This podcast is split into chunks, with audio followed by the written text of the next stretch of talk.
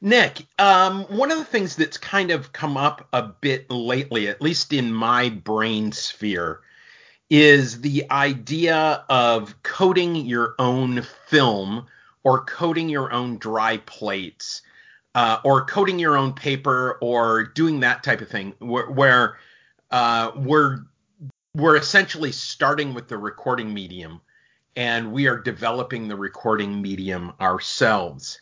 What of that really seems of interest to you, or is that one of those things that you are running away from, screaming and um, you know, and there are tears running down your face, and you're sure that it's not quite dead yet?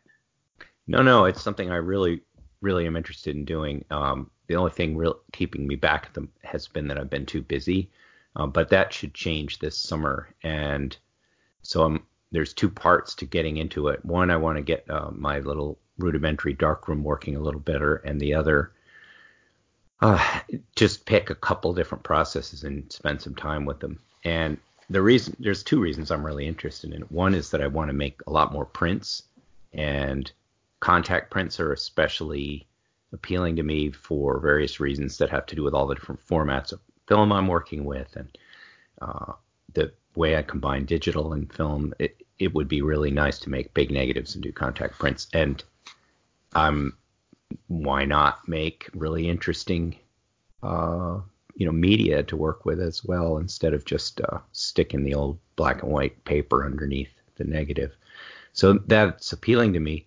And then there's another side of it, which is I want to fool around with odd format formats. Like I have this three by four camera. I want to come up with something closer to an eight by ten and all of that, uh, it's difficult to find the odd sized negatives, much easier to just make them uh, in a lot of ways, more straightforward.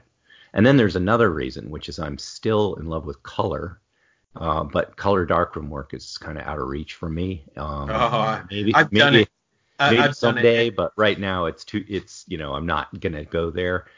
It, and it's kind of counterintuitive, but I feel like these really elaborate three color processes that you can do uh, with alternative process, they seem, even though I know they're harder, they still seem like a, a straighter way to get where I want to go to me for some perverse reason. And, and that's something I really want to try is three different black and white negatives, you know, each one film uh, shot with a, a different filter and then recombine them to make color images and actually, you know, three color process prints that, that are done uh, you know, are you thinking about doing those uh, doing those gum bichromate? Well, that's the one that's most appealing to me in terms of the uh-huh. results I see. It's also supposed to be one of the more difficult, but uh, that that never that never convinces me not to try it. So I'm, I'm I want to do that, and I love watercolor, and that's basically what it is. It's it's a way to use watercolor to make a photographic print. So where I teach, um, I uh, I teach right across the hall from the ceramics room,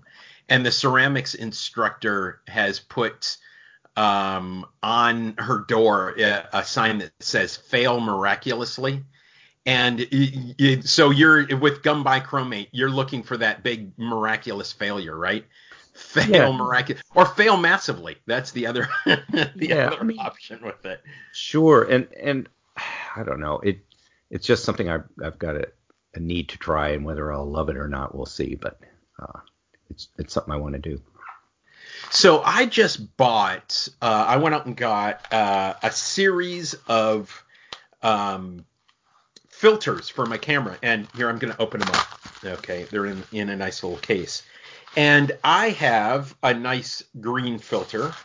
I have a nice blue filter, and I have a nice red filter, and then I have a couple more filters that came with it: a yellow, and an orange. Uh, maybe that's not an orange. That's kind of a light red. That's kind of a, a pink. But the idea was I wanted those three filters, and um, I'm going to try it out digitally to start. I'm uh, I'll just you know play around with that, and then eventually you know I'm going to set up the camera on the tripod and uh, take you know in sequence and remember, whenever you do anything like that, you, you just have to remember to always do the sequence the same, right? You have to always, you know, like it's always going to be red, green, blue. Uh, so you don't have any any really strange color adjustments later on when you put the red uh, red frame uh, as a green, um, you know, as a green Yeah. filter. But There, there's a good um, trick for that, and I've seen people set cameras up this way. If you mount those three filters in, in on on a strip that can be slid Yes. in front of the lens, then you're always going to keep them in the same order. yeah, I could I could 3D print that. Um, Yeah. yeah. and I and I uh, I got a 72 millimeter uh, thread um, filter size, so you know I wanted it as big as you know was reasonable. Is there a Uh, particular t- uh, red, green, blue? Like, is there a particular strength or color tint or something that's best for this? Uh, There there probably is, but I am not exploring that uh, yet. Um, so uh, you know, and and the thing is, there are hundreds of ways to take it from its original image and make it into um, you know the specific color that you want. Um, and uh, you know, so you could um, do it digitally uh, Sure. where you drop uh, you drop the red into you know the red image into the red channel, uh, the blue image into the blue. ch- You know, Uh, you, you can do that within Photoshop. right. You or you could use gels and filters in the actual like chemicals version of this, where you're in the Right, dark room. right. Yeah. Right. Or or you could print them out as black and white, and then uh, once again digitally uh, put them together, all, all that type of thing. But then you could also do a three color bichromate um, uh, image, and there are really some very interesting things. I would not say that any of them really have a very good color fidelity, but they have a very interesting color effect. And I don't know the whole process. Do you know the whole process? Have you? Um, I, I I know it exists, and I've known it exists since I was in photography classes in the 80s, but I've never seen it done. Do you know what the process is? Well, it's so there are different versions of it. Um, when when we were discussing um, some of the strange cameras in that uh, big book of you know 500 weird cameras from the past, there were some in there that actually combined both the recording and the projecting into one instrument, which sort of made it easier to grasp what's going on. I mean, essentially what you're doing, it's like a encoding decoding kind of process. So when you use the red filter, you're only gathering red information. When you use the green filter, you're only gathering green information, you know, and so forth. And the, and the three different black and white uh, negatives um, are recording those separate pieces of information. And essentially, you're just projecting back out through the appropriate color filter or channel. So if you do it digitally, it's called a channel. If you do it in the darkroom, it's a filter. But you you're you're recording all the things that have red light, and then you're recording all the things that have green light, and then you go back and project those one after the other onto your uh, print medium, and and reassemble the layers of color essentially. Um, and it sounds improbable, but actually the the way it works is because our eyes do the same thing. We have three different color sensitivities in our eyes, and uh, our brain is just it's you know we've spent our whole lives learning how to take those three different colors and merge them together into what we consider true color. Of course, true color is just this random invention that happened during our evolution. so Right. all we're doing is really it's essentially uh, breaking down the processes that our brains use to perceive the world and and sort of recreating that same effect, which works for us, but you know, it wouldn't necessarily work for a grasshopper. They'd be like, "Wow, the color fidelity is terrible in these photographs," because they Right. have they have a different set of uh, you know parameters that their their vision uses. So it's, Yeah. Why can't I see into the in, into the ultraviolet? I should be able to see into the ultraviolet. right. Um, this Kodak is useless. and Ilford's even worse, right?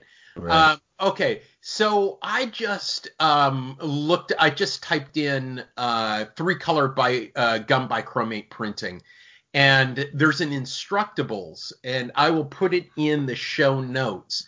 But there's an Instructables uh, link, and the idea. Okay, so uh, they do it with digital internegatives, um, which is okay. Um, you do lose some of the fidelity if you do it that way but the, it takes out the they have a registration process that they're showing, which mm-hmm. is which is going to be a large portion of it. But what I didn't know is um, how you got the three different colors onto the paper. And what it looks like on this Instructables is you print one of the colors, uh, yes. uh, go through the whole process, print one of the colors, let the paper dry, coat right. the paper with the next color, expose that right on top of the other one.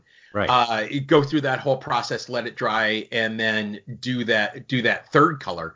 So um, as I look at this, um, I'm in. I'm in. Yeah, I'm and, and, that goes back to so, you know even intaglio printing where you would make three different etchings, let's say, one etching meant to convey the red ink, one meant to convey the blue ink, and then you simply you you simply run the press with each separate plate three separate times. So it's this it's exactly the same in traditional mechanical printing. Uh, they, they you know that goes back a very long way as well. Right. Okay. And uh, the other thing that I wanted to check, and of course it is available. Uh, Photographer's Formulary has a gum bichromate kit mm-hmm. that will do 35 to 40 8 by 10s, 35 bucks. It's available at B&H and Adorama. And also, I'm sure through them, uh, let me see if I can find uh, their. Um, so I have several books okay. on this process as well, including instructions on how to make your own stuff. So, yeah, any specific information that you want, uh, I'll have a book. Okay, yeah, and, and, I'll and I'll put a link to like B and H. Um, I think I will. And uh, I was trying to get right to the photographer's photographer's formulary version, but I'm gonna just do it this way. This will uh, this will work a little bit uh, quicker and easier while I'm on the air. So so anyway, that that's a very interesting process. Um, and uh, you know it, there are two issues that I see that come up that make that will make each one of these uh, a little bit different from a color photograph. I mean, well, there are several qualities that make it different from a color photograph in that it will be on natural paper as opposed to resin coated or even fiber based paper um, that has the silver halide on it photographic paper really looks different and feels different. But the um, the big thing is that while you're taking the three photos, you're going to run into the problem time. Uh, time things move right mm-hmm. uh, and and when i did my test um, i had that i certainly had that issue um, I took some pictures on a windy day and there were leaves blowing. So uh, you know, all of it sent you know, you what you get, and then I assembled it in Photoshop, right? So um, then you get the inverse. If something's missing, then you get the inverse of that color. So if green's missing, then you have that you have um, uh, that purpley color. Uh, it's a little bit off from purple. I'm trying to think. Fuchsia? No, it's not fuchsia. Anyway, you get a purpley color um, that you know, kind of ma- like magenta or yeah, no, magenta's uh, well, maybe it is magenta. Yeah, I, I guess I don't know. Magenta. Yeah. Um, so because the you know the cyan, magenta, and yellow are the inverse of red, green, and blue. Right. Um, so so yeah, that that absolutely makes sense. So so you get that. So you get those time elements. Um, so you get those things that are going to be different. Um, and, and you then, you can just picture having essentially an expression uh, an impressionism slider that goes from zero to 60 miles per hour wind speed. sure, absolutely, absolutely. Well, I mean that's part of the deal. Um, well, here, yeah, okay. Well, that's part of the deal, and I, I've said this over and over again, and I think this is going to be the title of my next zine. Is that you know I'm I'm really interested in going down the fidelity curve, you know, not going up the fidelity curve, but going down the fidelity curve. And uh, and this is a process that was all about getting better fidelity. when it was developed, it was you're at, you're you're creating a color photograph where there are no other methods of creating a color photograph.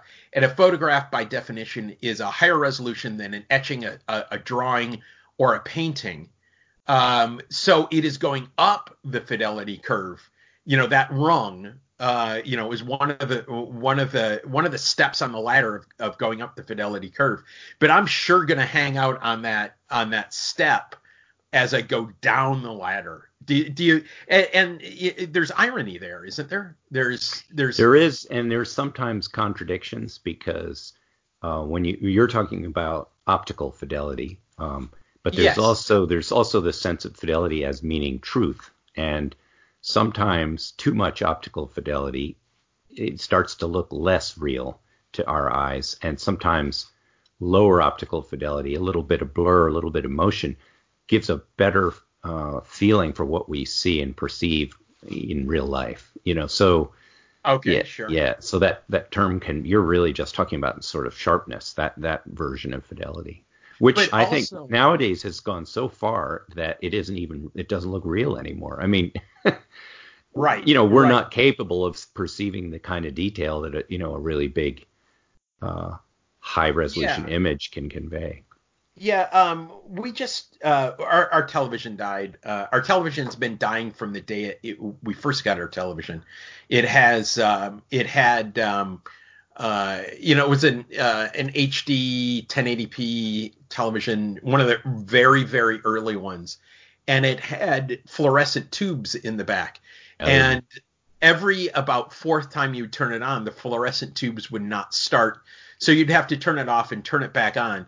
And that started, you know, I mean, seriously, a month in, it started doing that. And I kept, uh, you know, from that point on, I kind of hoped it would die eventually so that I could buy a, a newer, better, better one. Well, it finally did die, and now um, it, the TV that I have has all of this digital smoothing technology. So you can take a movie that is 24 frames per second and you can turn on this smoothing and it will upsample, it will interpolate between frames and it will upsample to 60 frames a second so that it looks you know like somebody's moving around your your your house. And it's just it's wrong. You know what i mean? You know uh, it, there, it, so what you're saying uh, the whole idea of you're you, you, can go too far up the fidelity curve or you exactly. can go you know yeah. Yeah now uh, I, I will say 60 frames per second is perfect for something that is actually live. So if you are watching a sporting event, 60 frames per second is killer. That that's wonderful. Mm-hmm. I love that. Um, but if you're if you're watching a you know uh, a film noir, my God, they're moving incorrectly. You know. Mm-hmm. Uh, so so anyway, um, but I, I like the idea of truth being the the term of fidelity because you're right at the high end there is that feeling of uh, there is that unnatural feeling because yeah. our eyes have been so accustomed to that 24 frames a second um, for for uh, film and 30 frames a second for video um, those two things our eyes are accustomed to that so so we have that that feeling of uh, of appropriateness there um, and the uh, but if you if you back up uh,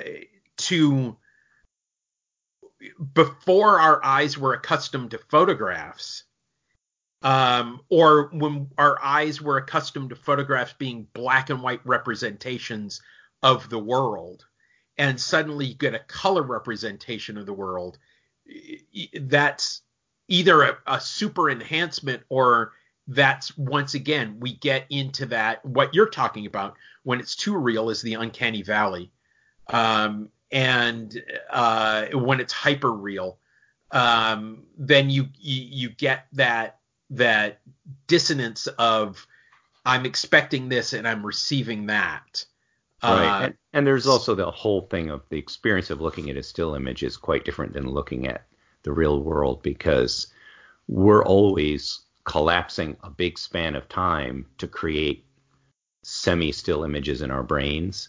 And so it's very sure. di- it's very different than that instant moment that is that is stopped by a traditional camera. That's that's just not something that our brains actually can do. We we can approximate it and sort of fool ourselves in, into thinking we're seeing a static scene when you look out across the mountains or whatever. But it's not really sure. the case. You're actually assembling a bunch of information over time, and if anything is moving at all, light or cloud shadows or even a little twinkling in the distance, that's going to create a very different feeling than you will ever get in a still image. So that there are still images that can kind of cue that feeling. And usually they're a little lower in fidelity, a little bit uh, impressionistic, maybe a little blurred. And those actually, in a way, can feel more real or more right very often.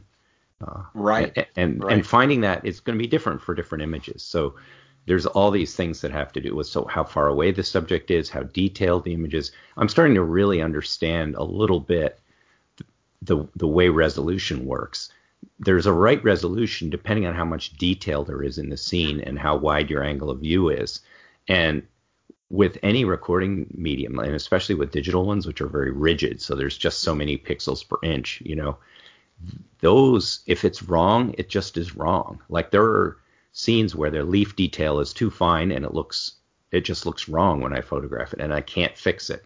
And, I and think in those cases, you either need to go up or sometimes down in your uh, in your uh, resolution.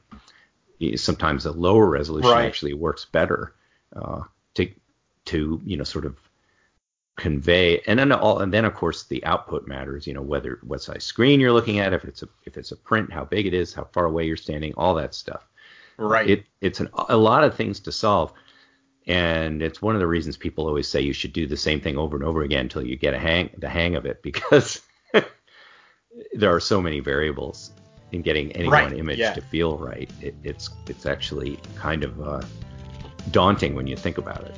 Sure. Hey Nick, what do you think? You want to start the Homemade Camera podcast? Yeah, why not?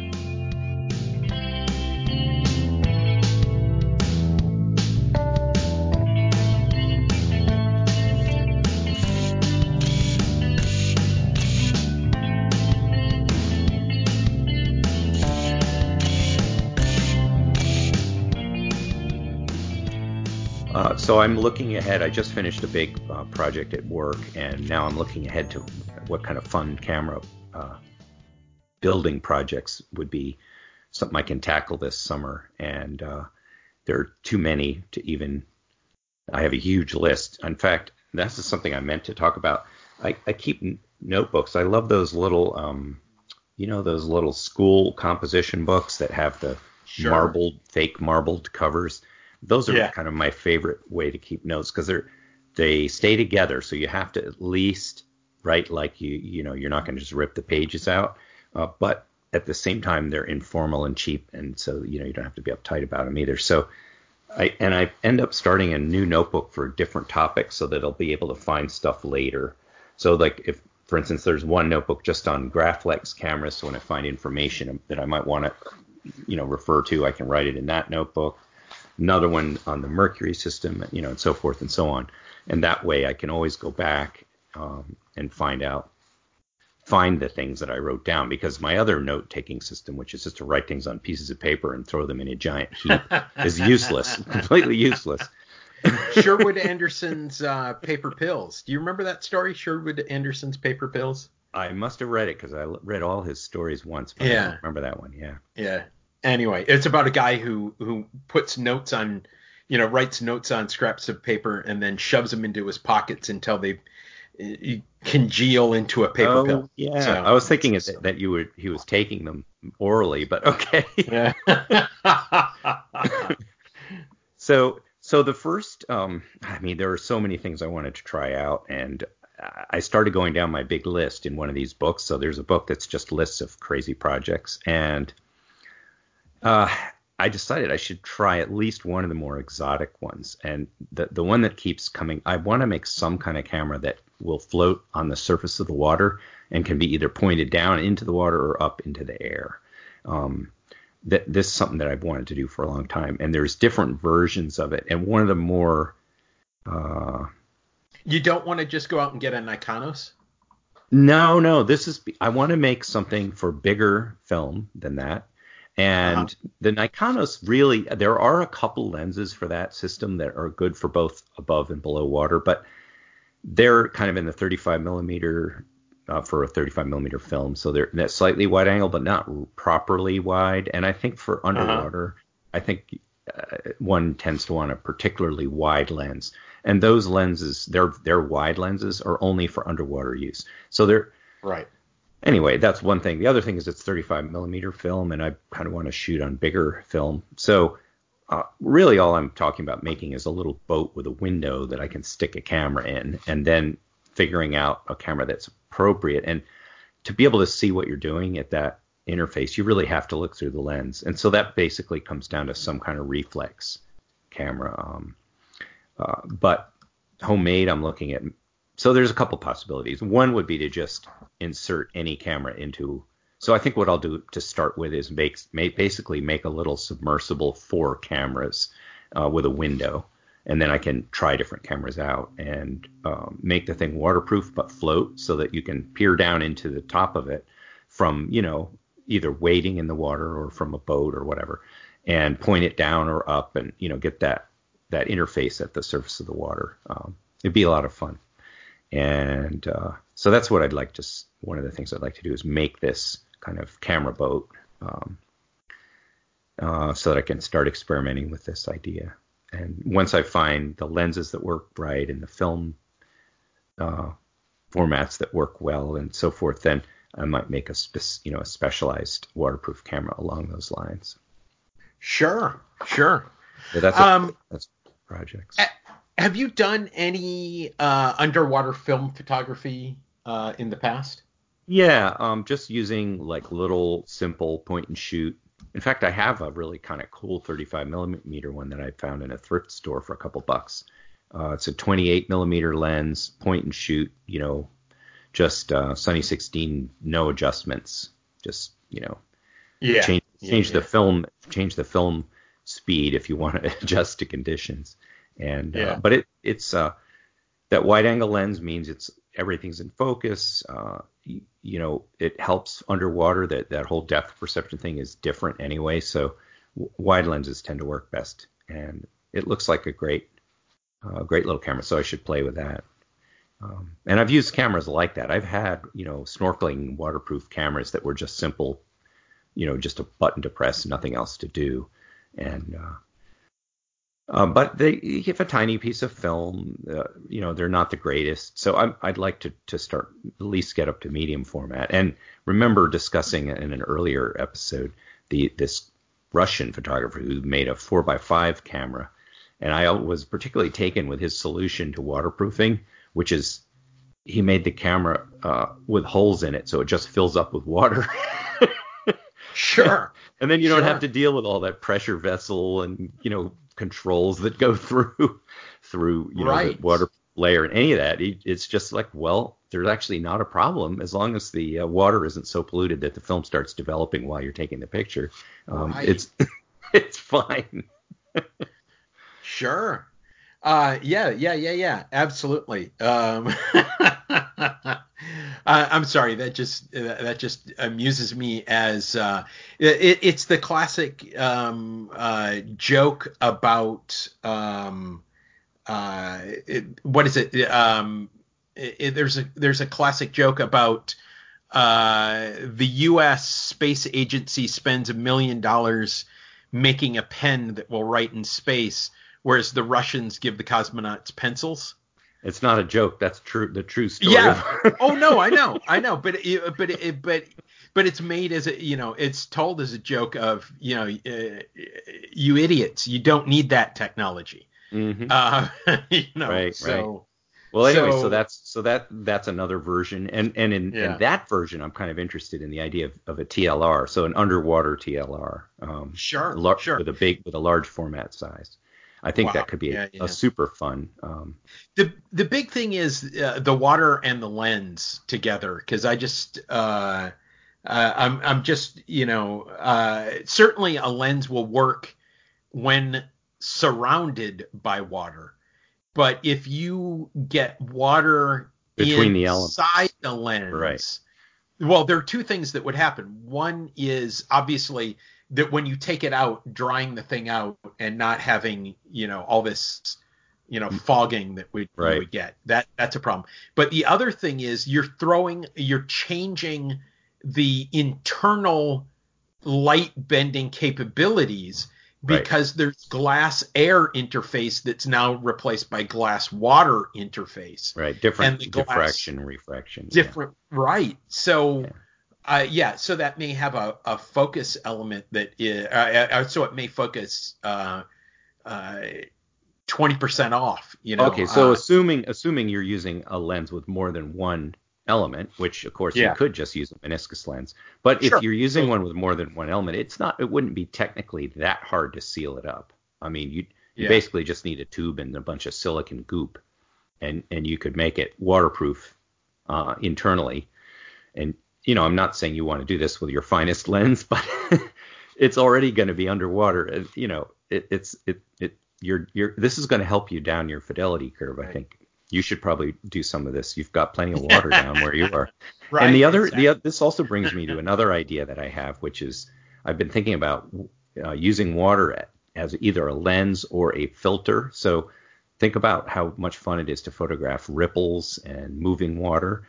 And I thought, well, what if you know, what if we make like a way to have rippling water passing in front of the uh, image making device? You know, some some sort of different ways to have I don't know lava lamp effects going on in your in your uh, camera system. and, uh, sure. That, Sure, that absolutely. that there were water lenses. I mean, people did make lenses that were essentially a hollow vessel that you filled with water.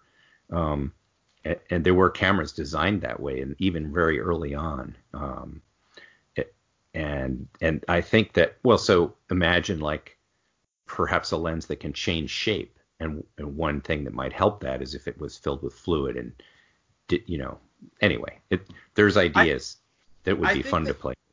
Okay, so I've just re-listened to because I I listen to to books as I'm doing other things. I've just recently um, listened to again the book Dune from you know from the old old uh, uh, you know the 1965 book Dune. Yeah, that's, and a, that's one a great one. I've read it. Yeah. Yeah, one of the things that they and by the way, anybody who says, "Oh yeah, well I saw the movie," just go kill yourself because that Right. movie's crap.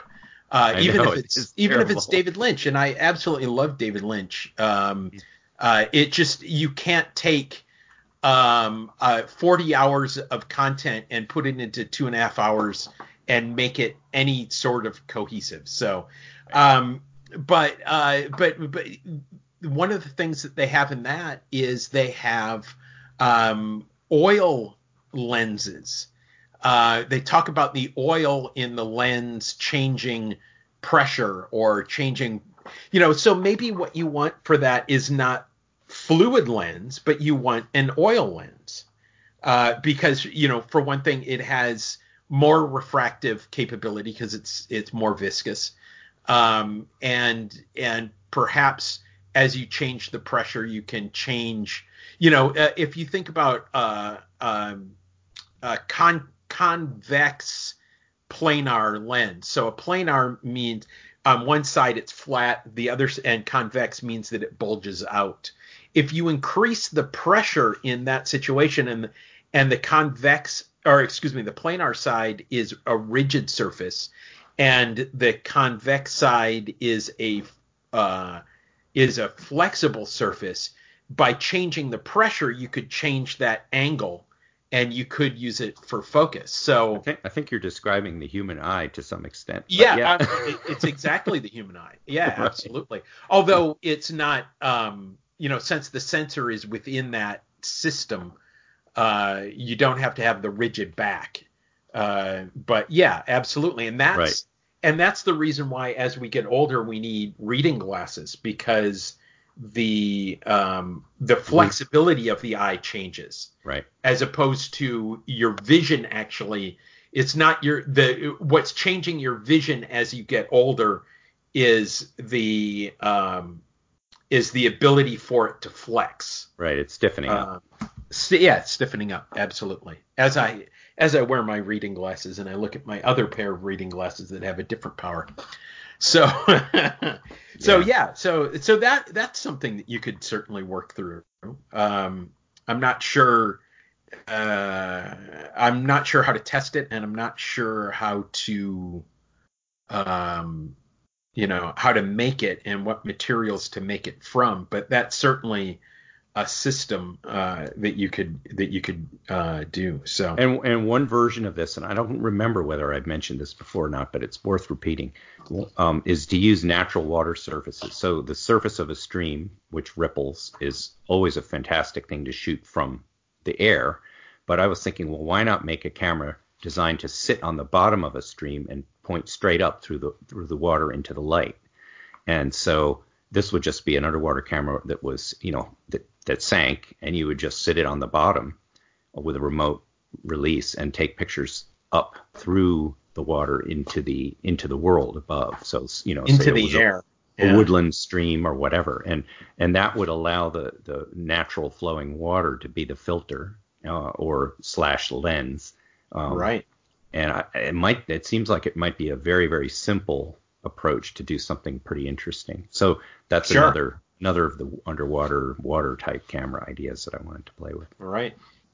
Well, one of the things that I've been doing a lot lately, and anybody who follows me on Instagram, I am Graham Homemade Camera on Instagram.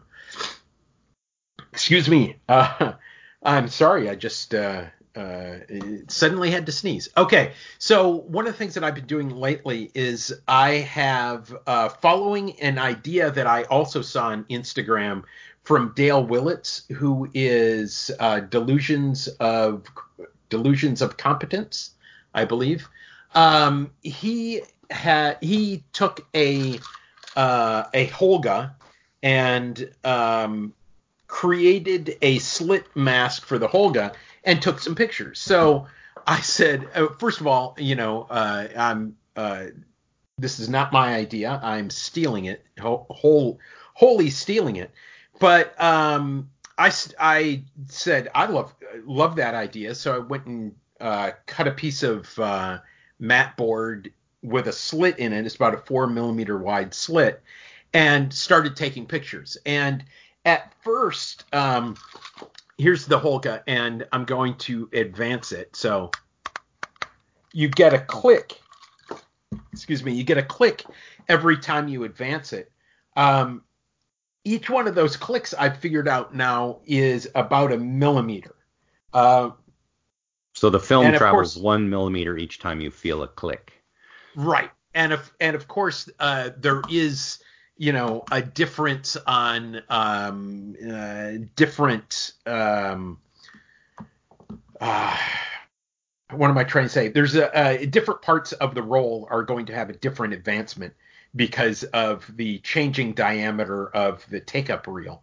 But it's, Uh, a, as but it's more- a steady change all through the whole roll, so it's not going to be very dramatic. Right. Um, so the so the whole thing with that is um, uh, I uh, I have a four millimeter slit. That was what I cut, and I was advancing it one millimeter. Uh, my first roll. Um, so essentially, what I was doing was not only was I only taking a very small sliver of a photo, um, and then I would move the camera a little bit. And uh, if you move it from the left to the right, you get a progression going across um, that makes sense. You know, With that camera, it depends on which way the film goes in the in Yeah. the transport mechanism, right? yeah, why don't I do it the other way? What a fool. I should be trying it, you know, go right to left. Okay, so that's what I'm going to do in my next roll. Everything's going to be right to left. Okay, so um my uh so what I was doing was I was moving the camera just a little bit and advancing it just a little bit. I was moving the camera more than I was advancing it.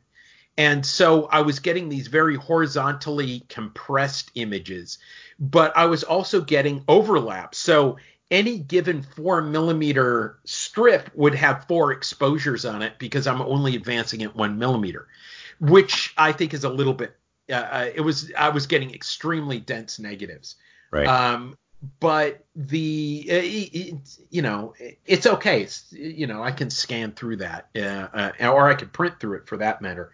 But the the big thing that I I had have been having fun with is the idea of an image starting and stopping. So, like I took a picture of a water tower. So I have a sliver of a water tower, and then I moved it. I think I uh, on that one I I advanced it two clicks. So then I have a, another picture of the water tower, and I'm moving it, I'm moving the camera as I take a picture, so that they're in any given spot in the in the the film or in the image, there are at least two exposures right on top of each other.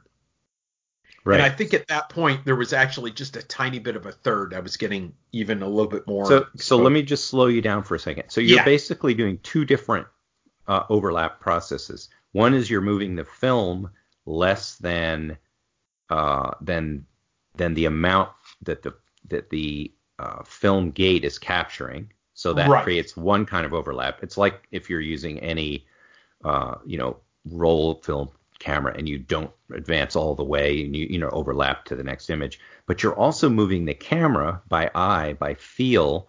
So you're also changing the field of view in a way that may or may not overlap. So right. there's two different simultaneous different kinds of overlap and that that starts to get fairly complicated. But you're since you're doing a rote process, it makes kind of a, a consistency. You know, right. it's like you're not changing the right. rules in the middle of of of this, you know, of the of the image. You're you're I, following one set of rules, and but you're just doing it with a little bit of uh, sloppiness because you're not using a mechanical spacing thing. And so yeah, the other thing just, that occurs to me just wait is until my next roll. Uh, the other thing that you can change is you could change you could change the field of view of the that's that the lens produces, you know, as well. So that that's another factor. So here's you should set a camera up like this, but with a zoom lens on it. so that you oh yeah, you, yeah. you can also zoom in or out as you're going left to right. Um, yeah. And and you know I don't know what that'll do, but it, it could make something sort of you know start small and get big or you know whatever. Um, right, and I have done this with a full frame before. Uh, I've done it with a couple of my um, Franken cameras. Um, and and one of the things is when you do it on 35 or on excuse me 120 film, it's easier because generally those advancements are not tied with the cocking of the shutter, etc. Right. Um, and uh, and I think I did it. I did it with my yellow box that has the Schneider Isaron um, from and the Polaroid shutter. Um, and uh, and I think I did it on that. And I and, oh, oh yeah yeah yeah because it's it has an uh, RB67 back on it, and the back was um, you know you can you can advance those a little bit. And again it's not connected with the um, uh, with the the the shutter system right? It's not uh, the advancement of the film is not connected with the shutter system. So that I could do those kinds of multiple exposures. And but it doesn't work as well. It really is not as compelling at least to my eye it's not as compelling as it is for the master for the Holga. So so okay um once I did, you know, I, I made uh, um, two rolls worth of pictures with that Holga. I started thinking of, oh, well, then I made a uh, 3D printable mask, and I'm going to make these available on my Etsy store. I just have to print up several of them uh, to get them available, and they'll be relatively cheap. I haven't figured out what the cost is, but um, you should have it in the U.S. postpaid for under 15 bucks. So Um, that's that's the idea. Um, you know, of course, across across the oceans is a little bit more money. But um, the, what I'm what I started thinking about is why does it have to be a rectangle? Um, why couldn't this be an oval? And so you get in the center of that, you would have more exposure than you would at the edges. More because overlap. would- yeah. You, yeah, because there's more overlap when the oval's wider, right? hmm Um, uh, or you could do a circle, or you could do any number of shapes, or you could do multiple shapes within one uh, within one mask. So I'm going to start playing with that a little bit more. Um, you know, and and what I started off with was, you know, a single slit in the center. That doesn't mean that you couldn't put multiple slits along there, maybe of much narrower gauges. Um, Yeah, this Uh, is going to be you. You could do this for the rest of your life. I was just thinking too. You could you could try alternating. You know, two clicks, four clicks, two clicks, four clicks. Like there's an Oh, infinite yeah, infinite number of combinations of variables that yeah, it, it could be crazy. yeah, I have a portrait series that I want to do, uh, which is really odd because I never take pictures of people. Um, so, but I'm gonna, uh, you know, I'll start with cars. That'll work just as well uh, as a proof of concept. Um, Uh, I think this. I think you should do humans broken up in strips. I think it's a really yeah, that's yeah, that's Yeah. the idea. So if I have two people, here here's an idea. And this is one of the things that's going through my brain. But if I have two people, um, you know, I can do a, a pan across, you know, several images across one person. But if I alternate them, so I take a picture of one person, I take a picture of the other person, take a picture, then I, you know, so you know, I take the the um, the right shoulder, um, their right shoulder, uh, the left edge as we look at them, um, and then I take the uh, middle strip, the next strip of the other person. Then I take the, you know, I keep returning, I keep alternating back and forth, person to person. That Have you ever have you have you ever played a game where you take a piece of paper and you fold it into four or five? Uh, it's a long strip of paper and you fold it into four or five, like uh, bellows style, flip, flip, flip. uh-huh. You draw a head and you turn it over so that the head is hidden, but the neck lines come down to the next fold. Okay. The next person draws the shoulders, and same thing. So you, Ah. no one can see what anyone else drew. You're just drawing the the body in vertical stratification, and then when you open it up, you end up, you know, with a person that changes, uh, you know, appearance and gender and whatever else from top to bottom. And you could essentially do the same thing with, Sure. with taking pictures Absolutely. of people. And I'm just picturing the uh, the vertical movement um, version of this uh, could be really fun. Um, Right. so imagine that you you basically could move the f- so the can- the hammer could hold still, but you could move the film gate either horizontally or vertically between shots and just substitute subject. So you take a picture Oh, yeah, that yeah, where the, just the head is captured, and then you, you click down to the the shoulders, and someone else stands there. You know. Yeah, there there were companies that made um made filters that went on the end of your lens and it was a double exposure. Um so it would block out the top and you would take a picture then you would you would rotate the filter and it would block out the bottom. Um and Yeah, you would take the top. idea. Yeah, it's a, Right, it's right. that it's that same concept. It's just this is a little bit more infinitely variable. Um, Mhm. So so yeah, okay, yeah, yeah, yeah. Uh, I think there's something to that. Um, I, I'm yeah. Now I'm so- starting to get really interested in this idea of a movable film gate uh, uh, that you could move Right. around. That's that could be really interesting. It's sort of like taking the so so I've been using the shift stitch adapter digitally, and that depends on having Photoshop to stitch the things together. But if you Right. just had a big piece of film and and had a movable film gate, you could do the same thing on a single negative. Um, God, that's Right. a really fun idea, and and it no need for Photoshop. It would all be you know anal- analog in camera uh, merging of different parts of an image. right. So actually, that brings me to uh, the second thing I wanted to talk about today, and that is uh, Graham from the Sunny 16. He goes by Myopic Me on Instagram.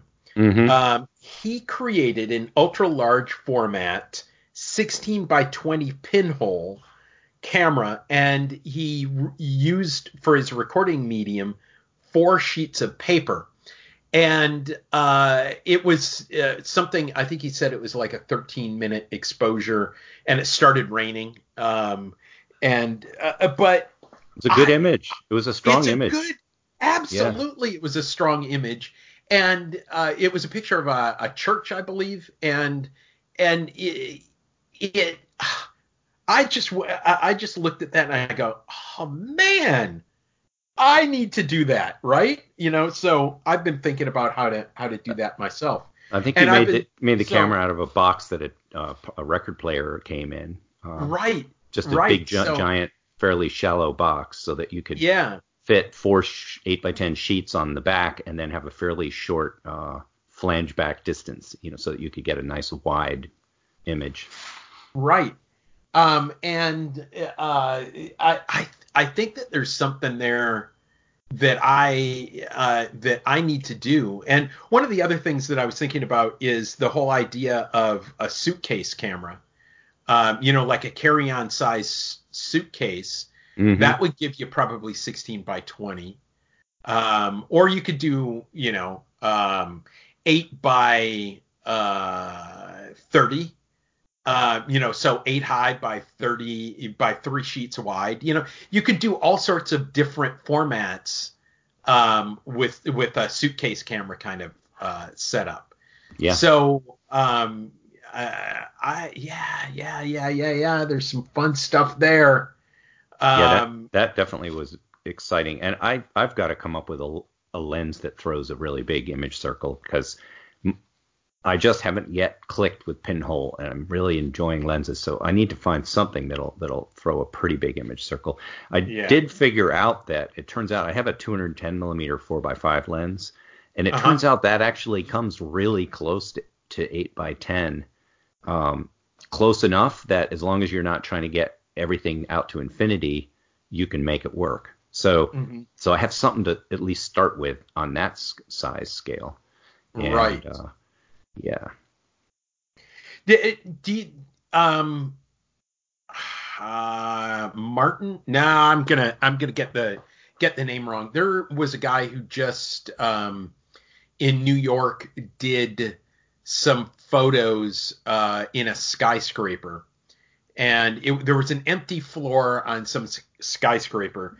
And so he blacked it all out and he was taking the pictures on Instagram or he was posting the pictures on Instagram of them of them doing it and essentially they made a camera obscura and shot onto um you know uh panoramic probably 40 inch wide 32 inch wide um ilford direct positive uh paper did you Nice. did you see any of that on Yeah, I did. Instagram? I did Yeah. see it. Yeah.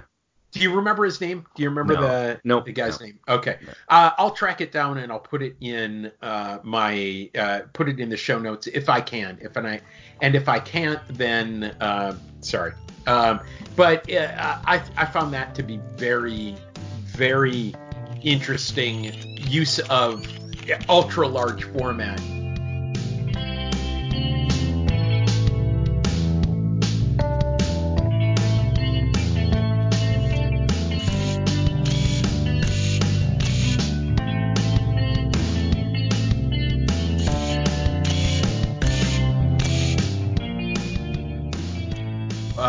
What do you want to talk about next?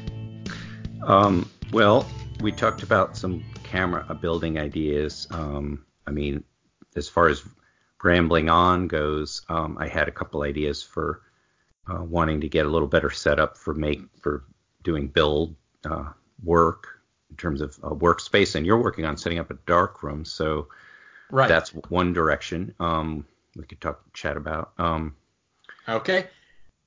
Yeah, go ahead and start it. So uh, one of the things is wanting to get into doing more uh, builds where I tinker a little more severely and make some more parts from scratch. And I'm not set up for 3D printing, and other people can do that uh, better than I can anyway. Um, but I like making things out of wood and metal and that sort of thing. And I I have a, a work shed that I built mostly for storage, but I put a, a, uh, a work table on one side of it. And I need to get a little better set up. I need a couple things. I need a little, a small bandsaw and maybe one of those little benchtop uh, belt sanders, the, the small ones with a thin belt, um, so that I can tinker with small parts a little more easily, um, changing their yeah. size and making shapes. And if I have that set up, ready to go, it's much easier if I just have an hour of time to just go out and make a part instead of kind of thinking, oh, I can't do it because I have to get all set up. You know, that's that's right. the key to being productive is to have dedicated workspace that you can just leave ready to go and you don't have to dig everything up and assemble it when you want to do something. One thing uh, I will tell you is you don't want the be- belt sander running anywhere where you have your uh, your enlarger setup. yeah, so this is not where I will be doing darkroom work. okay, okay, two different rooms. There we go. Right. Okay. But it, but you're right. That is a factor because I am storing some enlargers in there at the moment. yeah. because yeah. I've been collecting darkroom uh, stuff. There's a lot of re- old and retiring photographers around where I live, and a lot of them are just starting to dump their things, their gear, and I'm sort of scooping up what I can. Um, thinking ahead to when I have more space. Uh, eventually, I'll build a dark shed, um, just you know, a little windowless shed somewhere around here that I can uh, go play around in the dark. Right. And uh, speaking of, your your you're one one enlarger lighter this week because you're you, you've sent one to me. Yeah, yeah. Uh, a, a, old gentleman in the neighborhood gave me an, an enlarger that he's had since some many decades ago when he was living still in Europe. The guy's from Holland, uh, and he was turning over some photograph some old photo gear to me, and and he kept insisting on me taking this enlarger, and I kept saying no, no, I already have one, I already have one, uh, uh-huh. and then he just he just wouldn't take no for an answer, and so when Graham needed a small compact enlarger, this is yeah. a Europe a European design from the uh, Czech Republic, I guess it was Czechoslovakia at the time. It, yeah. yeah. It's a it's a nice enlarger and it's designed to all fold up and go into a small box because, you know, guess what? Yeah. A, a lot of Europeans live in small apartments. Uh, so it seemed to be exactly what you were looking for. And that's yeah, uh, storage is at a premium uh, where I am right now. So so yeah, that's um, uh, very important um, uh, to me. So so yeah, that uh, I'm excited about that. But you were you were going to talk about builds. Well, so right? no, I, I yeah. just want to set my uh, my yeah. shop up a little bit um, better for making small parts. So I'm used to making uh-huh. large things out of steel, and I need to be working more with bits of wood. And you know, I have I have hand tools, but to to have a little bit more uh, control, like a small jigsaw or bandsaw, little tiny benchtop bandsaw, those cheap ones, would be super handy for just cutting small parts out. Um, a couple things like that yeah. I'd like to get set up just so that uh, it's easier to go make and modify parts. Um, and I do want to do some things with 3D printing. So I'm, you know, we've talked about having this idea of making basic components that would uh, make it easier for someone to quickly build a camera. So if, if you had like a, gra- a Graflok back unit and a lens board unit and you know someday I hope a shutter unit, then it, then a person could just assemble a camera uh, and the parts that are hard to find or make could be available. So that's another project. Um, and I'd like to do it both ways. I'd like to to to make uh, sort of set a standard for simple um, construction out of wood because a lot of people have the tools and knowledge of how to work with wood, as well as the 3D printed thing because it's like a whole other realm and and some of the nicest stuff is definitely still made out of simple pieces of metal and wood. Uh, right. I don't want to lose track of that because uh, a lot of my favorite cameras are built that way. And that yeah. brings up one more tool. There's an interesting tool that a lot of blacksmiths use called a, a fly press. And it's a, you know, like imagine an old fashioned printing press which just works by pressing down from above. So you have a sure. frame, you have a frame, and then something that exerts mechanical force downward. And a fly press uses a big uh, Acme thread uh, screw, like it's sort of like a big bolt shaft with threads, but they're mm-hmm. more like the threads in a vise. The Acme thread has big, thick, uh, uh, you know, the ribs that stick out are thick and strong, and okay, uh, create and that spiraling down creates a inclined plane, but they're not super hot, they're not super fine threads, so that you it moves fairly quickly. Um, uh-huh. And then on top, instead of a crank, it usually would have a big heavy flywheel. Um, so you reach up, you grab the flywheel and spin it, and it quickly presses down with a fair amount of force, but also sure. a fair amount of speed. And the point is that you can make a die. And yeah, this, okay. This is yeah. not as hard as it sounds if, if you if you're a metal yeah. worker and uh, you can put in a thin piece of sheet metal and just press it down quickly and make a you know a standard shape. So something like a lens board or you know even a, parts to make camera bodies, you could you could right. fairly quickly produce uh, interesting curved shapes in, in, sheet metal this way. Um, yeah. So this is something that I've never bothered to buy for my own work, but suddenly I realized, wow, this would be a great tool to have for you could making. Probably Kind of those old-fashioned cameras, you know. Yeah. You could probably even find old dies, um, you know, like circles, um, that oh, you sure. could then, you yeah. know, cut gears from. A die uh, is just a shape of metal. Um, right. Now, right. now, since I do hot forging, there's actually this wonderful, quick way to make much more complicated dies. So if, if I make a, right. a, a steel, if I take the time to carefully shape and grind a steel shape. Like just imagine, I don't know, it doesn't have to be complicated, but imagine instead of a square box, you have nice rounded ends on it. Well, right. I could make take the time to make that shape out of a piece of steel uh, in positive form, uh-huh. and then uh, take another block of steel and heat it up to very high temperature, and then just press the cold shape into the hot metal, and it will leave an impression exactly the shape you want. Um, right. And then you have a female die that you could put under a press. So th- there are okay. all sorts of ways to do that. But um, you could also use um, the tradition. You know, most traditionally people would just machine that shape out. So that'd be another way to make a die. If you were really going to go into production, then you might take the time to do that. But right. It doesn't have to be like you're saying. It could be very simple. You could just find found objects, you know, pieces of steel at the scrapyard that are kind of the shape you want, and and work from there. So. Okay. Yeah. Yeah. Um, very, yeah, very, very interesting. Um, I, I think that that is, uh, yeah. So how long is it going to take you to set that up? Well, it depends. Uh, it's it at fly press you can just find one and buy it. So um, well, okay. How about at all? Well, you have that big massive hammer, right?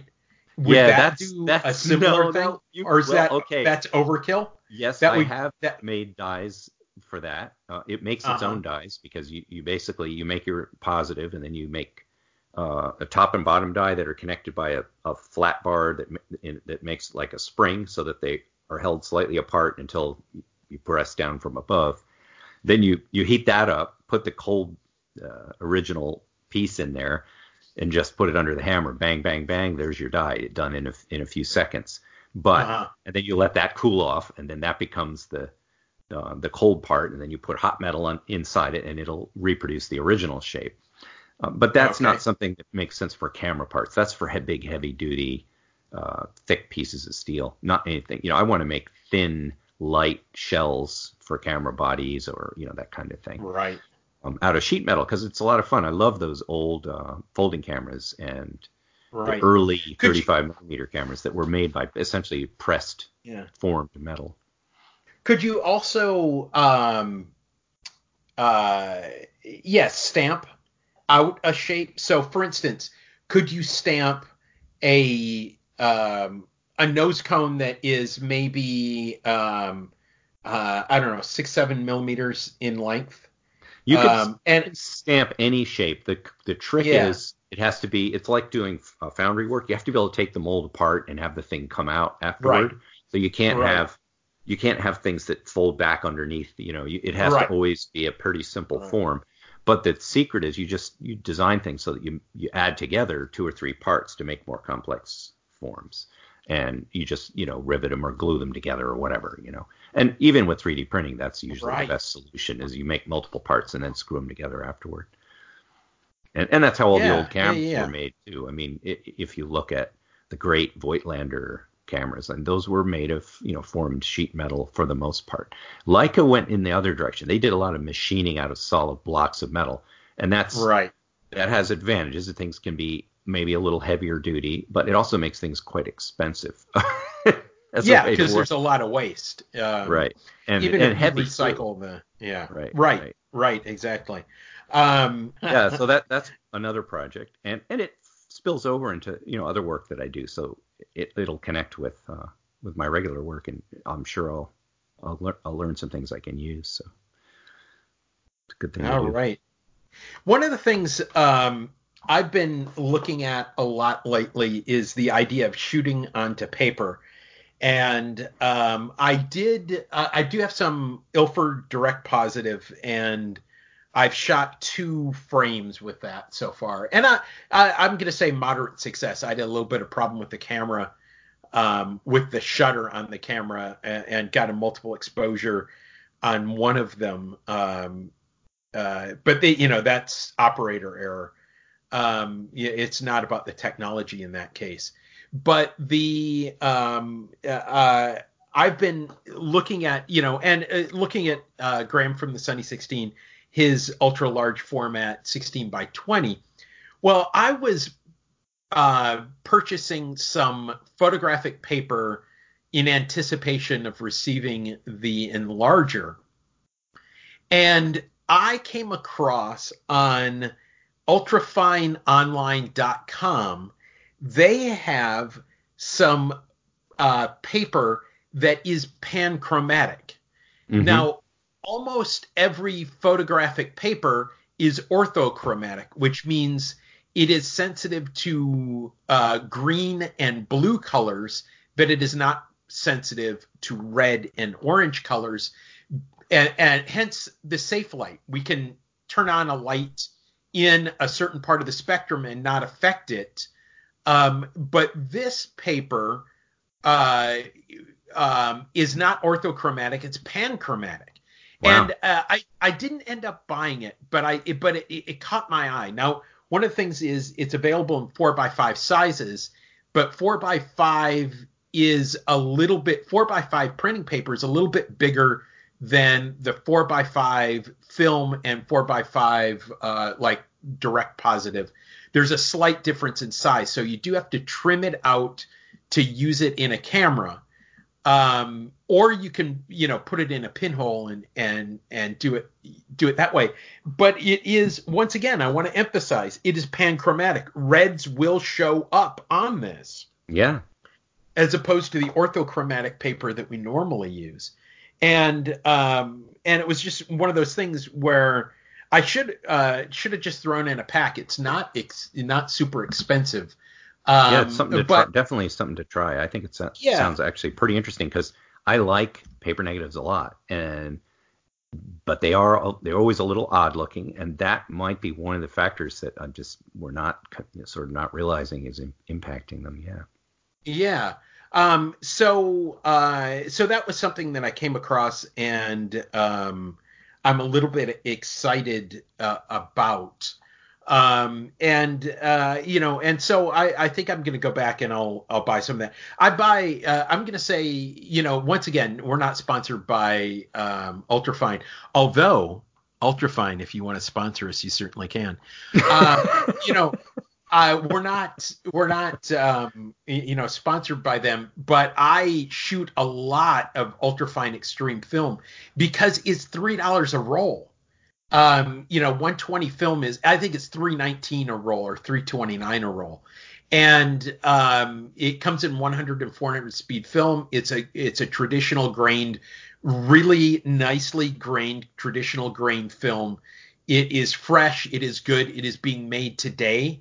We are supporting some manufacturer. Um, there are some questions as to who actually manufactures ultra fine. There's some. Uh, it uses the same backing paper as Ilford products, so there are lots of people who think it's the same as Kentmere. Um, but then on, if you go to Wikipedia, they say there's some company like General services products or something that does the coating for ultrafine. So it may be that they just buy the packing, uh, buy the backing paper uh, from the EU. That wouldn't Uh, surprise me. I just recently heard another puzzle people were trying to solve, and it turned out that there was like a Chinese Shanghai backing paper was being used, but they were they were certain Yeah. that, that the emulsion was from some other place. So I think backing paper is probably only made by a couple of you know a smaller number of outfits, and everyone's buying from from those suppliers. Yeah, yeah, yeah. So so anyway, my my point on on that is um uh, it's worth going to Ultrafine online um and and buying their their stuff cuz it, it's the cheapest stuff on the market, really seriously. It is the most cost effective photographic uh, material that's out there um, that is fresh. So um, so I'm not sure how they do it, but they do it, and and and I uh, I support them on that. So and I'm also the other thing was the photographic paper that I bought. I bought some uh, pearl and some glossy multi-grade or variable contrast they call it, and it's their brand, and it's half the cost of uh, Ilford. So it's about um, well, okay, so it's about 50 cents a sheet when you buy it as 25 sheets. Uh, it's just over that. It's, it's so maybe 55 cents a sheet, and the cheapest you can get ultra or excuse me, um, Ilford multigrade is about 88 cents a sheet if you buy a hundred pack. So uh, uh, anyway, uh, my yeah, my the Shanghai film is in that r- range for four by Yeah. five. Yeah. Yeah. Oh, well, oh, I'm talking. This is uh, photographic paper. So, um, as opposed to the Shanghai. Well, they uh, make pa- they make both five. they make paper as well, so that's probably even way cheaper. So their film is basically competitive with paper prices, and who knows what their paper. I, I actually uh, picked up in one of my thrift store hauls a, a big box of 250 8 by 10 sheets of Shanghai, so I'm going to get to see what it's like.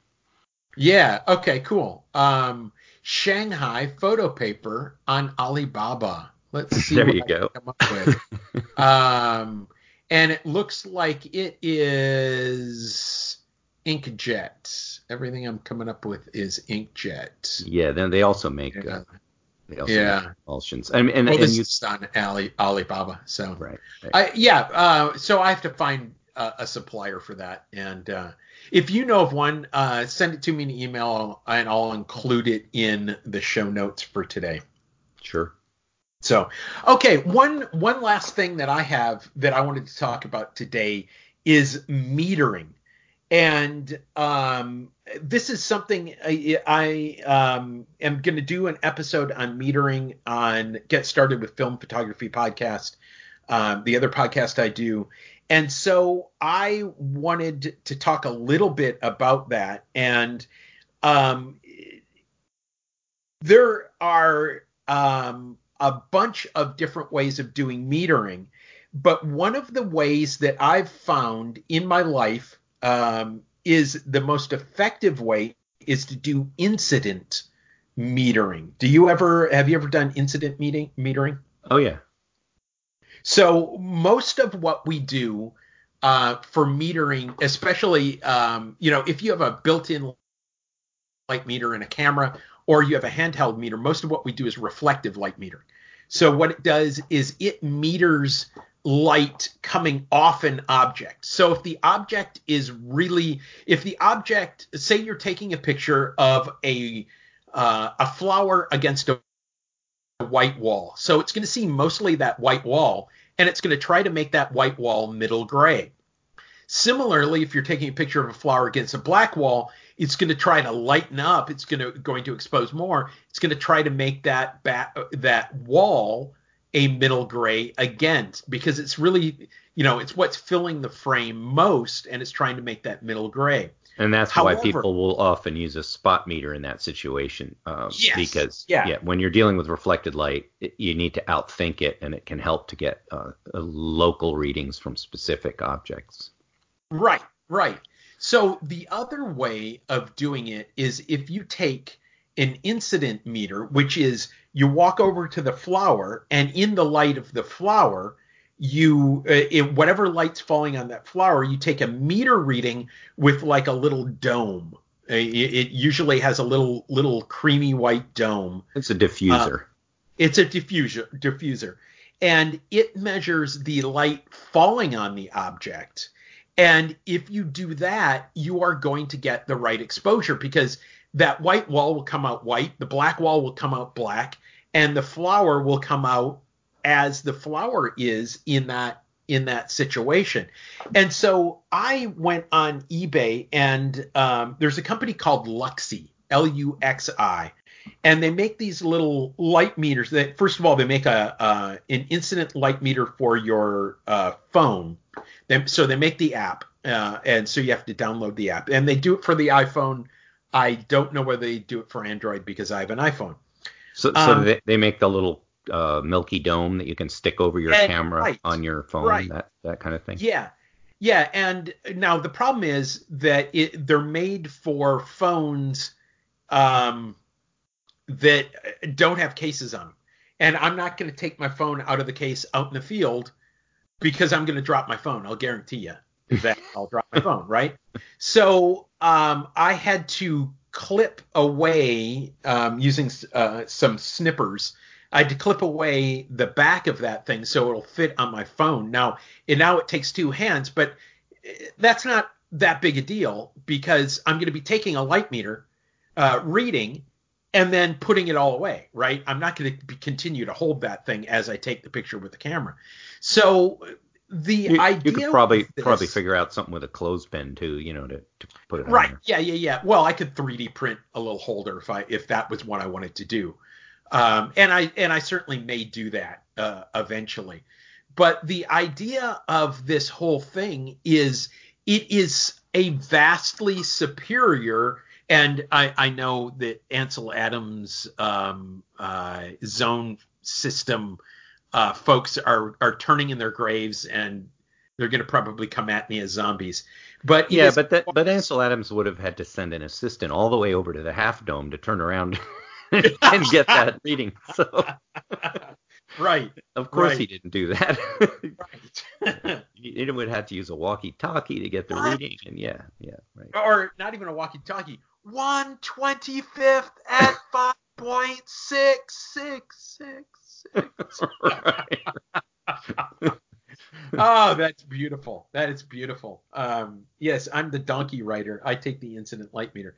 Uh, but yeah, um, y- y- you know, and and there's something to be said for the zone system because you can actually override what the light is and uh, take a picture in your own um, system. But but it, it- one of the reasons why I'm going to do this for the um, uh, get started with film photography podcast is the idea of the you have to know what the light meter in your camera is trying to do and know when to override it um, and know you know uh, because there are so many situations in which your light meter can be fooled so and I what mean, the, and what the incident meter basically is doing is telling you where middle gray would occur, you know, in the in the technical sense, and then deciding whether you want to push that, uh, you know, higher or lower on your own personal zone. It's it's it gives you a solid idea of where to start. So the more information, the more different kinds of information you have, the better a job you can do. And and I often will use a spot meter in in you know as as a way to find out well okay what's the brightest thing here? What's the darkest thing here? What's the range between? In order to start finding my way to you know to understand what to do. And the incident meter gives you that standard neutral starting point. And then Right. the spot meter lets you know whether whether you want to push it up or down. And lots of cameras allow you to switch into a spot metered mode. Um, and yeah but unless it's a really small spot it's kind of a Yeah. It's a limited use the the, Well, the real have- the real ones are the are what you need if you're if you're looking at Yeah, you know a big complicated scene or anything like that yeah yeah, a one degree spot meter, sure, absolutely. But then, you know, once again, I'm going to say the same thing uh, of setting up a four by five and focusing on the ground glass, and then adjusting the movements. About three quarters of the way through that whole process, I've completely lost interest. You know, uh, so that's one of the things about a spot meter. You can you can lose yourself in figuring out what where you're going to place it, what area in what zone and all that type of stuff. Um, you know, yeah. So so the way I look at that is for yeah. a lot of the work I do, I'm with you. I'm impatient and I just want to you know deal with what's happening. Uh, but then sometimes there's a, an image that's worth taking the time over, and you know, so it's good to have all these options. Yes, you are absolutely right. I, I fully agree with that, and I fully support that uh, that idea. So anyway, um, the it just it's just these little uh, the idea of using a uh, a diffuser over your your your phone, and you have to have an app that is is reading that diffusion, right?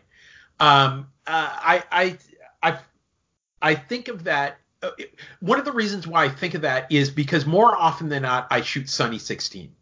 Um, I you know I'm using a, either a camera without a light meter or I'm using a uh, a camera um, that has a broken light meter or uh, or I'm using one of these, you know, cobbled together cameras that we have. Um, you know, I'll I'll just I'd just rather Sunny 16 it.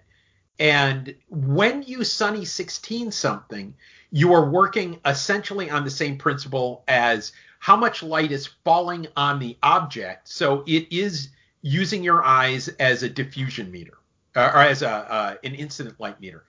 Um, and so uh, that is that's one of the things that I'm uh, uh, I've been thinking a lot about lately, and um, and, and, I think it's a worthy thing to explore.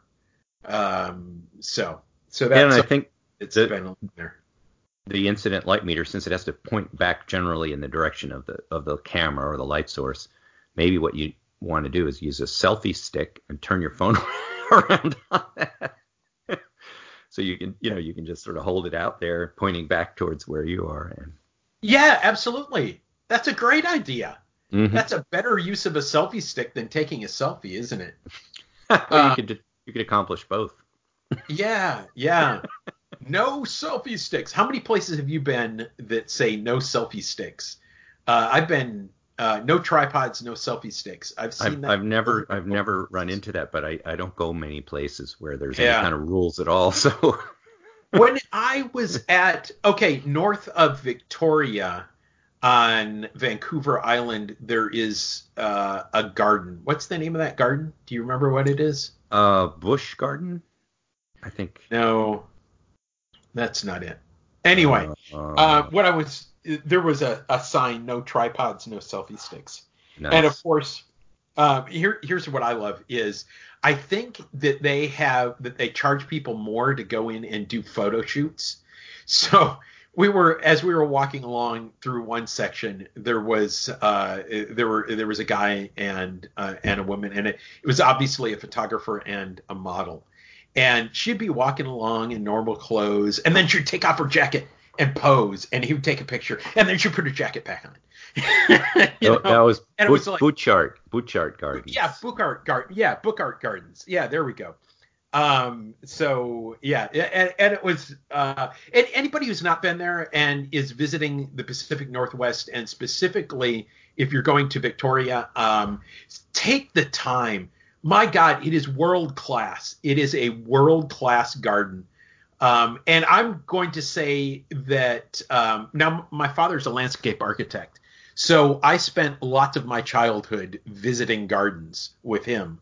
Um, and I've been to Kew Gardens with him in, in London. I've been, uh, we talked about that um, uh, in, in the 80s. I think that you were there sometime earlier. Uh, mm-hmm. Anyway, um, but uh, uh, Butchart Gardens, um, world class. Definitely uh, take your time. Uh, make it a destination and give yourself four or five hours. And they have two different restaurants in there, so if uh, you know uh, if you want to do it over a, a meal time, that's certainly good. Uh, it is well worth uh, the entry point for that. And also, Vancouver, BC has some amazing, absolutely amazing public gardens, big okay. public park gardens yeah. that are yeah, really spectacular. Yeah, we didn't we didn't get into Vancouver. Um, Next time. Uh, yeah, I did. I had to visit this guy named Nick, uh, Mm-hmm. and uh, and so we we headed that way rather than go through uh, Vancouver.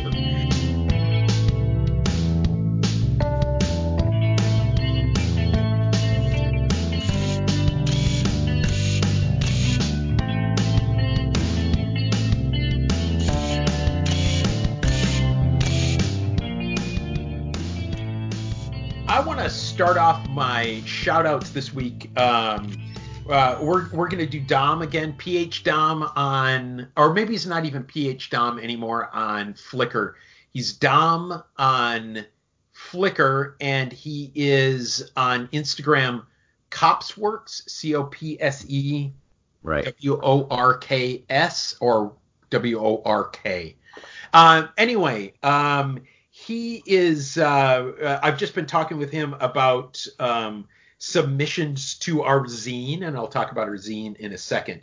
But um, he was. Um, uh, uh, he he has been doing just some absolutely uh, amazing work lately. He was on the Lensless podcast uh, a little time ago, a couple of episodes ago. So I would say just mid May, say May 15th ish. Uh, so if you want to go back uh, through the Lensless podcast, um, I think Andrew uh, wants to come visit him uh, and stay for free at Andrew's or at uh, Dom's house. But uh, but anyway, his work has uh, once again. I think I've uh, done him as a shout out before. Uh, his work is absolutely fantastic. Well, he's I- yeah, he's a skilled woodworker, but he also uh, combines uh, ready-made parts with his homemade parts very well, and Right. um, and and that it's the kind of cameras I'd like to be building when I get around to it. Uh, that's that's what I what I would say about them.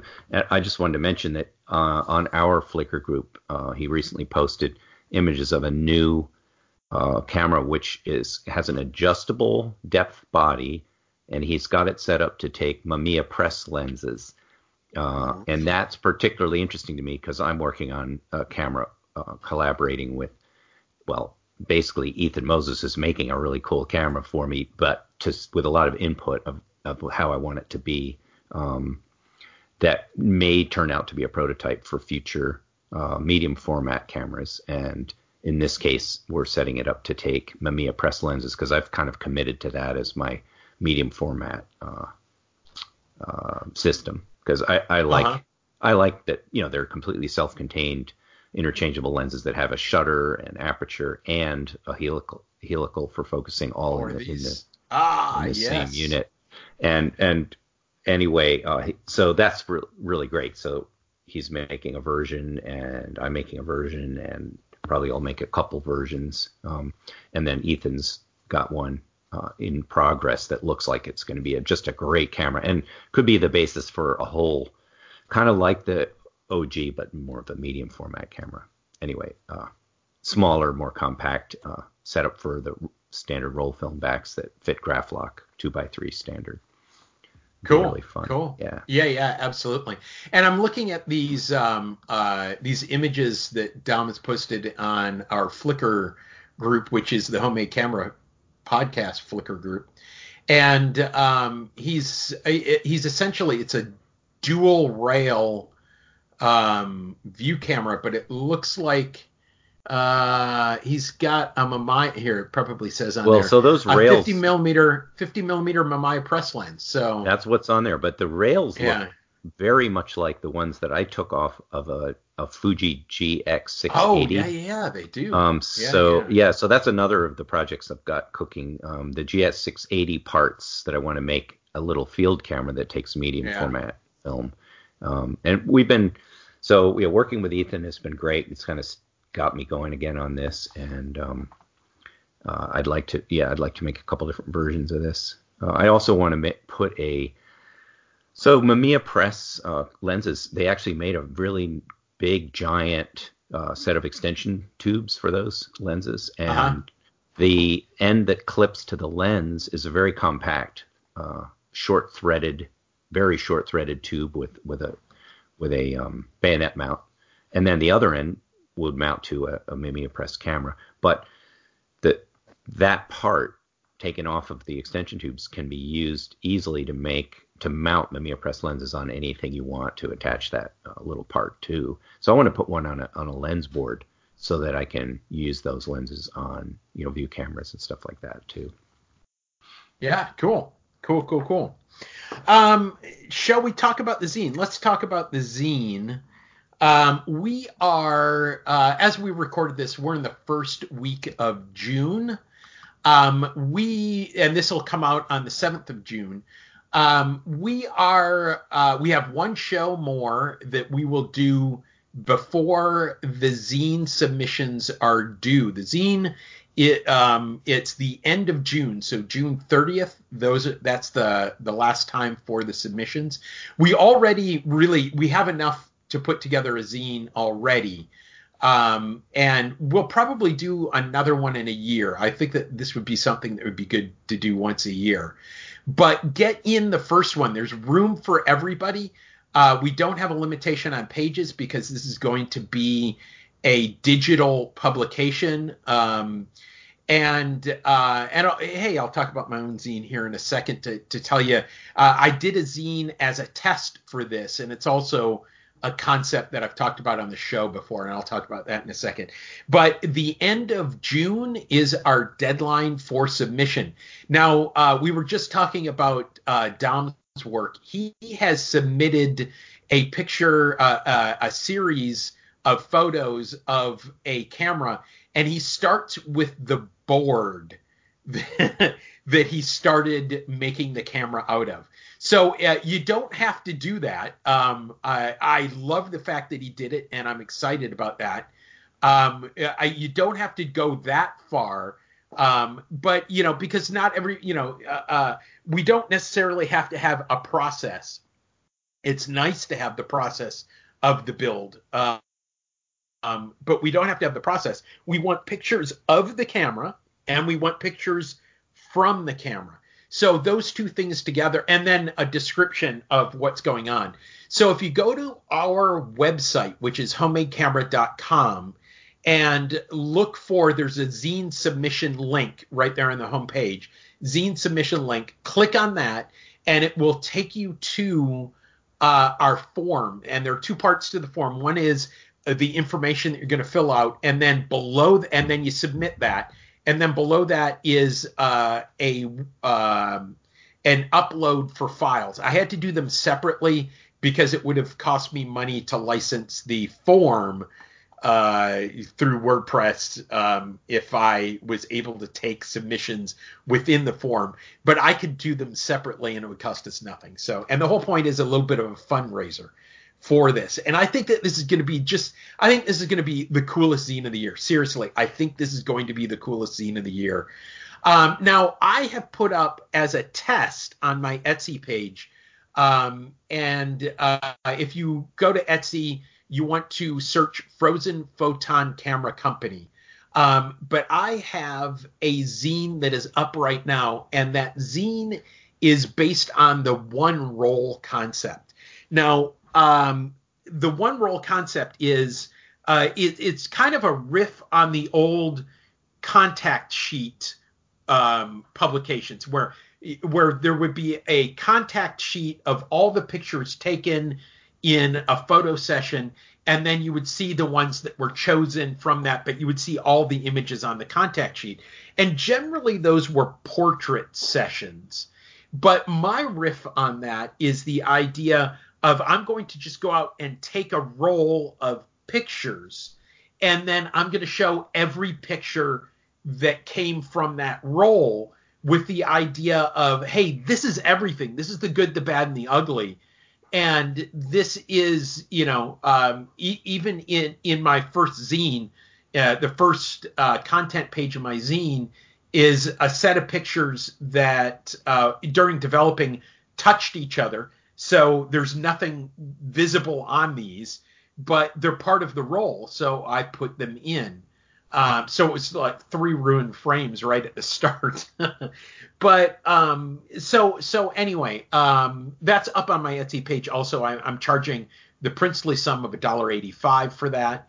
Um, with uh, you know with the idea of uh, it gets me a little bit of money, um, and it, it, and you only have to pay a little bit of money. That's the uh, that's the idea. Uh, so uh, so by now that. you so you could you can probably afford another roll of film by now, right? I you know what I, I could afford three rolls of film right nice. now from from what uh from what So- my uh yeah So this project is actually growing, uh, you know, in ge- by geometric progression. It's- geometric in no time fact the um, world will be completely encircled with these one roll of right zines. right exactly and that's part of the deal is that um i uh i did the first one but that doesn't mean that anybody else can't do another one um so uh you know um, You know, I, I just didn't like the sound of this idea at all when you proposed it, and now that I've seen the, the, the zine you made and purchased it, there you go. It Yeah. I suddenly want to do it because because there is something about forcing yourself to go all the way and publish it that makes it much more of a serious challenge. You know, it's like right what I tend to, you know, I tend to do that thing that Graham Jago mentioned, where you you finish the roll in the parking lot and take a bunch of stupid pictures because you just want to get it developed. But your idea that you're going to publish the whole thing makes you, it kind of forces you to, you know, keep your standards up a little bit all the way through the whole roll. And I think it's a, I think it's a really good exercise, and I think it's kind of interesting. Um, and you could, of course, do the same thing with a digital camera, but then you don't have the limitation of only 36 frames, and you'll of course take too many, and you'll end up with a bunch of crummy images. So I think the uh, I think it's a better challenge than I realized, or more Right. interesting project than I realized it would be. Um, and and you know just uh the this uh, on the sunny 16 they just did a version of that which was instead of doing their normal sunday night talking they took an hour of that time and went out and shot uh each one of them shot a roll of film or in uh in uh Ade's case a pack of film because he did the instant. And the results i thought were really interesting. Yeah, um, and and and they approached it in different ways. Well, uh, and then they they asked people to record their own, and I and I've done a recording, but I haven't edited it yet. Uh, I went out and shot a roll um, this last uh, this last week. I think it was on Thursday, and it um, and, and I recorded and I talked about it and I talked about what I was shooting with and and the film I was shooting and all that type of thing. But it was um, uh, it, it, it's a similar idea of this is the um, you know this is this is the roll. This is you know just doing a body and not expecting everything to come out and see it warts and all. Um, Uh, yeah, it's so- a, it's kind of a be here now state of mind, and and it also Right. has solved your inability to take notes because now now you right now you probably actually Right, have some exactly. information about what it was you were doing that that you know you can look back at later or listen Right. to later. Yeah. right. Well, yeah, I, I was really taken with that. It was mu very fun to listen to. Uh, the, Yeah. the you know sort of the the mental thought processes of three different people, and the fact that they were doing it simultaneously, and that you know they all sort of know each other, and I've gotten to know them through listening to the podcast a little bit. That made it even more interesting. Uh, so Sure. It's not even just like the zine sort of floats by itself, but this this emanation from the podcast has an extra layer because it's like a chapter in a book you already were reading. And uh, I don't know. I, I thought Right. it was really fun and worth repeating. I'd like to try it. Uh, yeah and I, I think field recording is something that you and I both could get into more of, not just to talk about what's in our heads, but you know to maybe get information from other people. Um, right right feed exactly it feed it back into uh, Now into you- the podcast. Now there is something um, uh, that I, you know, I've just thought of, um, and that is you can embed audio files in a PDF.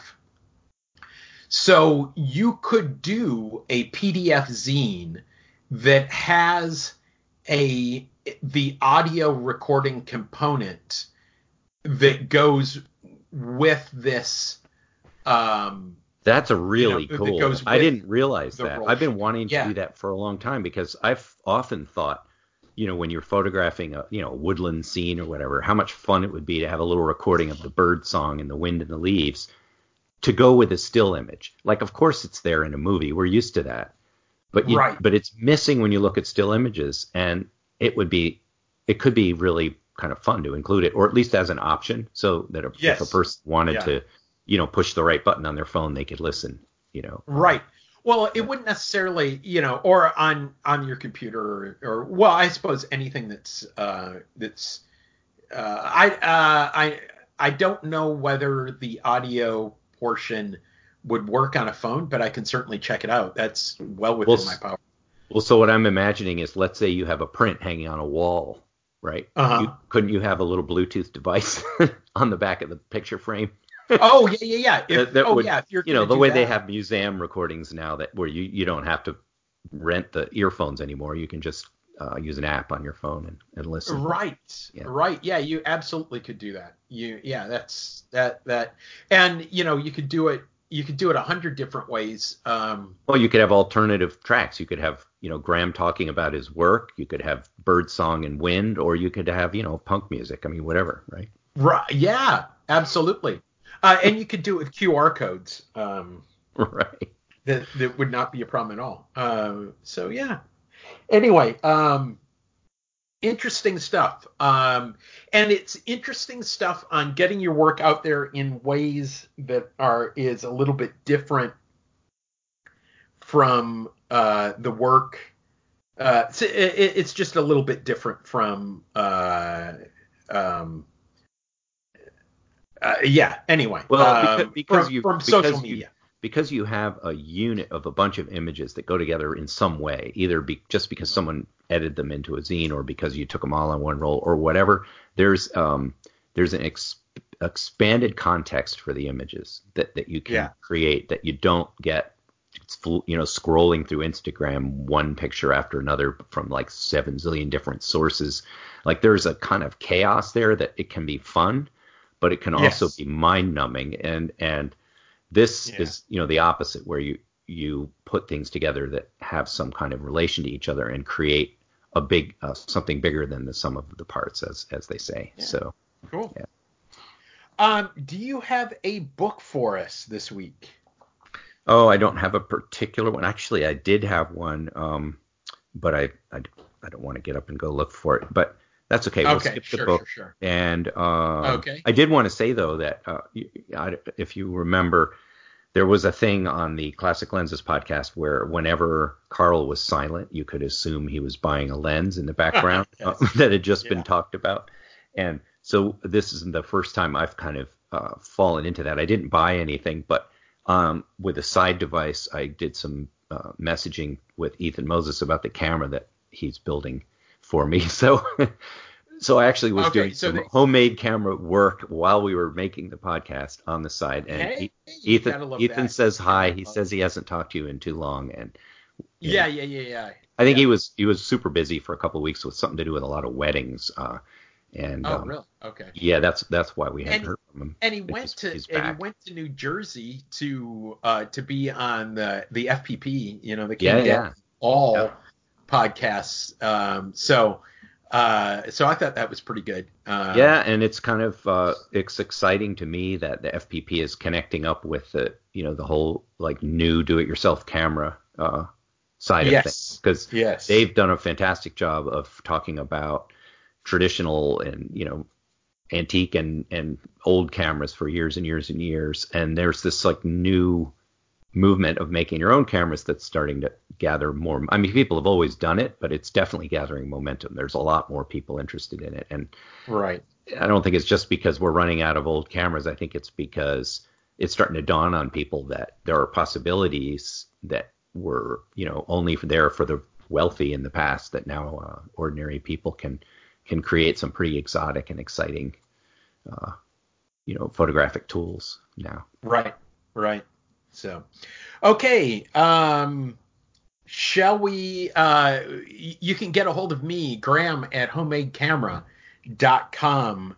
You can. That's the way to email me. Um, I am uh, Graham Homemade Camera on Instagram. I am F- Freezer of Photons on um, on what on Flickr, and you can get my zine uh, and on Etsy, and you want to search Frozen Photon Camera Co.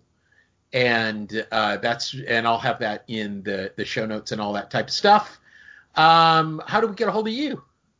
Uh, well, the the bulk of my uh, experimental work and you know uh, photographs that I'm fooling around with go on to Flickr under Nick Lyle. Uh, a f- very small number of the nicer images end up on Instagram under Avynick, A V Y N I C K. Uh, Uh-huh. And then the email for us, what is it? Nick at homemadecamera.com or That's Nick Lyle. it. Oh, it's just Nick. No, okay. no, no, just Nick. Yeah, Nick Yep. at homemadecamera.com. That's a good way to email. Um, Uh-huh. and I, I notice any kind of messaging on Flickr because I check it more often. Uh, um, I just started realizing people send messages on Instagram and I, har- I usually ignore them. So now I have to start paying attention to that too. Yeah, yeah, yeah. there are too yeah, many channels. I refuse to watch them all. Yeah. You know. Well, there are all of those really pretty girls who are sending me messages all the time on uh, on Instagram, and oh, they are so pretty. And I, I, I and I block them, everyone. oh yeah. All right. Well, you know who knows. That's right. That's right. So, uh, so we want to thank Robbie, right? Yeah, Robbie Cribbs uh, created the music that we use throughout the podcast, and thanks again.